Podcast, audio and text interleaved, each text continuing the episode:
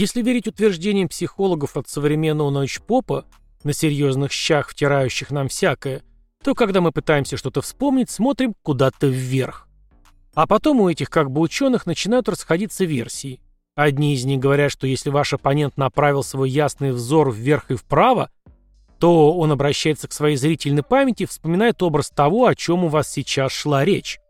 Их коллеги, вероятно, чтобы всех запутать, говорят, что тот, кто так делает, скорее всего, придумает прямо сейчас на ходу свой ответ, а те, кто смотрит в верхний левый угол, те святые люди говорят правду и только правду, если им, конечно, удастся вспомнить, о чем вы вообще говорили. Истина, как обычно, где-то рядом. Особенно интересно внимательно наблюдать за собеседником, который вкусил отравленных плодов популярной психологии и как раз хочет уловить ваши рефлекторные движения. Этих людей узнать не так сложно, по навязчивой пристальной внимательности. Ими могут оказаться совершенно разные люди. Ваш улыбчивый коллега, ваш навязчивый сосед и приветливый следователь по вашему делу. Искренне надеюсь, что у настоящих true crime экспертов последнего варианта точно не случится. Сейчас, после того, как я скажу слова, которые вам наверняка покажутся знакомыми, постарайтесь заметить направление своего спонтанного взгляда. Это как минимум поможет вам узнать о себе кое-что интересное и в нужный момент не показать это тому, кому не нужно. Итак, вот эти слова. Шугар Крик. Ну, как успели заметить? Шугар Крик. Но хватит этих тестов на самом деле. Вы просто не могли не слышать это название. Банда из Шугар-Крик ограбление на болоте, банда из Шугар-Крик тайное убежище, банда из Шугар-Крик возрождение злодея. Не вспоминается? Это большая серия книг, а по ней серия фильмов о невероятных детских приключениях. Но нас сегодня интересует только сама река Шугар-Крик. На самом деле рек с таким названием несколько. Нас будет касаться та, которая протекает в штате Индиана мимо городка с названием Кроуфордсвиль.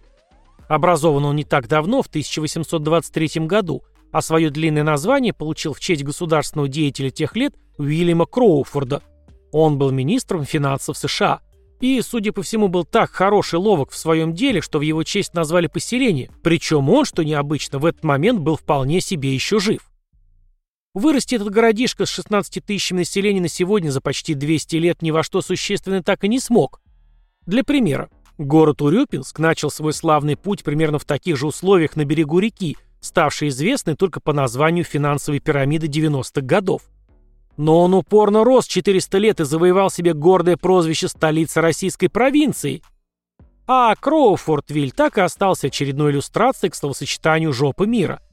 Однако, как точно знают опытные true crime эксперты, именно в таких местах и случаются преступления, которые могут удивить необычностью – и сегодня как раз тот самый случай.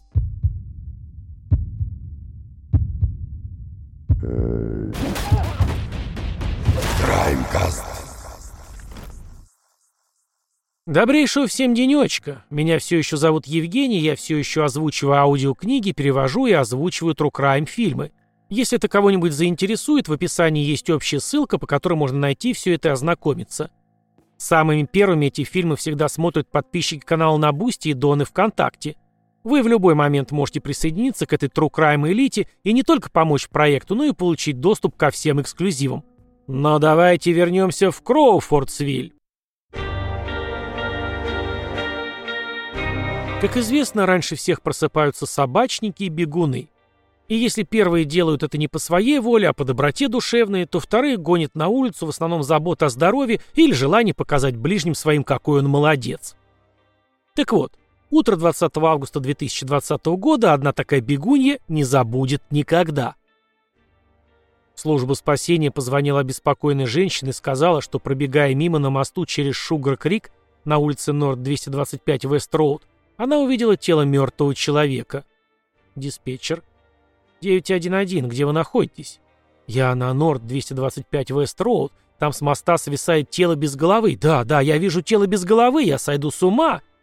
Диспетчер, вы уверены? Наверное, это олень? Нет, это тело, тело человека. Я никогда не видел ничего подобного. Выехавшие по вызову патрульные предполагали, что их ждет очередная жертва дорожно-транспортного происшествия. Но увиденная картина смогла поразить их жесткие, повидавшие всякого сердца. Тело мертвой женщины было засунуто между перилами.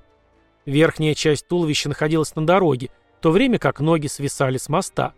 На теле виднелись сильные кровоподтеки, а руки были согнуты под совершенно неестественными углами.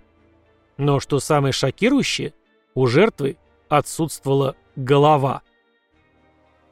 Судмедэксперт предположил, что найденная женщина была застреленной, скорее всего, в голову, потому что на туловище не было ран, опасных для жизни. Также на теле были обнаружены татуировки. Одной из них, самой яркой, было сердце с именем Майкл внутри. Отпечатки пальцев никаких совпадений по базе данных не выявили.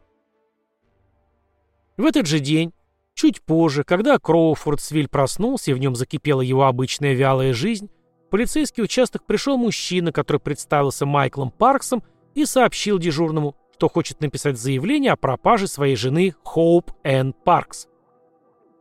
Он рассказал, что его супруга очень властная женщина.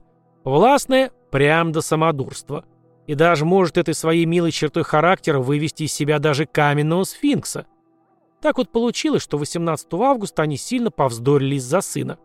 И он, Майкл, поставил жене ультиматум. Либо я, либо наш сын. Очень странный выбор, удивитесь вы, и будете правы. Поэтому здесь нужно сделать отступление и рассказать небольшую предысторию.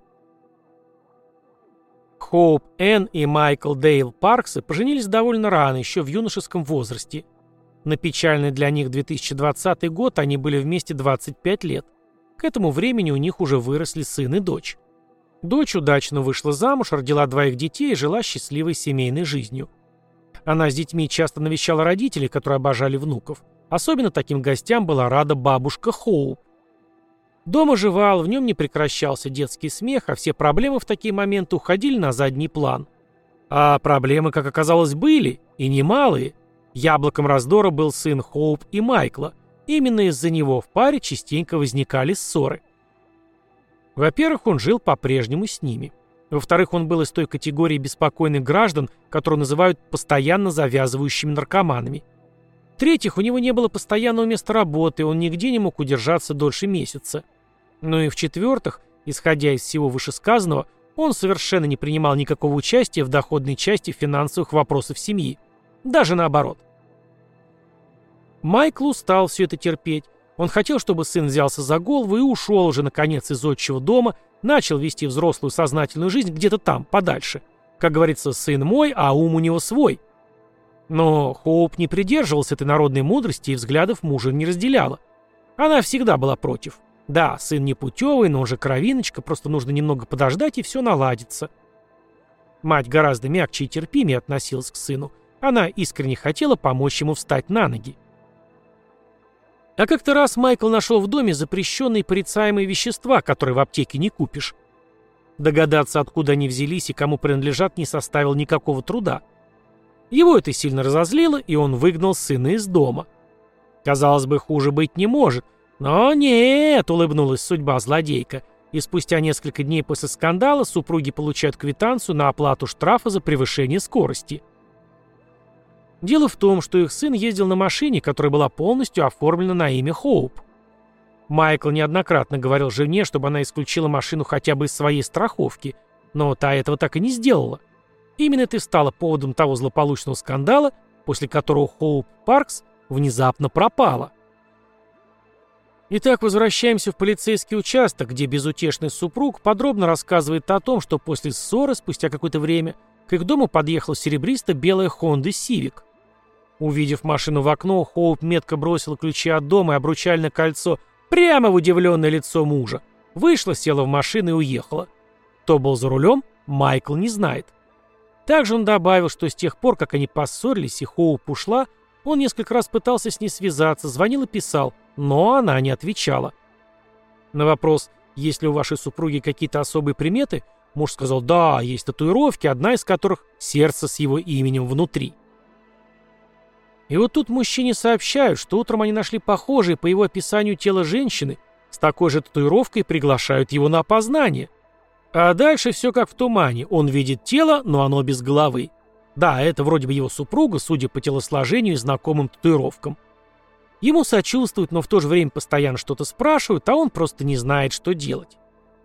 Детективы просят согласия Майкла на осмотр дома, гаража, машины, на предмет поиска каких-либо подсказок относительно исчезновения и последующей смерти Хоуп. Майкл легко дает разрешение, и бригада специалистов отправляется в путь. То, что нашли детективы, вызвало больше вопросов, чем ответов. И основным из них был вопрос о причастности Майкла Паркса к смерти своей жены. Во дворе на траве, на гравии, прямо перед гаражом и на полу в гараже, в доме на лестнице, ведущей в подвал, и в самом подвале были обнаружены следы засохшей крови, явные следы перетаскивания, окровавленный ботинок и стрелянная гильза 22-го калибра. В домашнем сейфе обнаружился выключенный мобильный телефон Хоуп Паркс. Самое же интересное поджидало полицейских в подвале, который, кстати, по сравнению с остальной частью дома был очень грязным. На полу подвала полицейские нашли окровавленные стяжки, оторванные куски пластика и разорванные пакеты. А еще там была подозрительная сваленная в угол куча мусора. Переложив весь этот мусор в другое место, сыщики обратили внимание на свежеперекопанную землю, как будто кто-то там рыл яму. Конечно же, они тоже принялись аккуратно разрывать это место – ну и, как уже наверняка догадались опытные тру-крайм эксперты, вскоре откопали голову миссис Паркс с непредусмотренными матушкой природы отверстиями, по которым невооруженным взглядом было видно, что проделаны они пулей. Грязная голова женщины, запекшейся кровью, лежала в пакете. Рядом было еще несколько пакетов с окровавленными тряпками. На дне импровизированного захоронения лежал синий брезент, испачканный кровью и грязью. После таких находок детективам не осталось ничего, кроме как задержать Майкла Паркса в качестве несомненного подозреваемого номер один в убийстве жены Хоуп Паркс. А все найденные улики отправились в криминалистическую лабораторию. Тело с моста и отрубленную голову осмотрел доктор Роланд Кор в присутствии сотрудников правоохранительных органов и представителя офиса коронера округа Монтгомери. Он установил, что голова однозначно принадлежит туловищу, а туловище – голове – и вместе они точно составляют женщину, которую раньше звали Хоуп Паркс. Личность убитой подтвердилась с помощью стоматологической карты. Смерть наступила в результате огнестрельного ранения в затылок.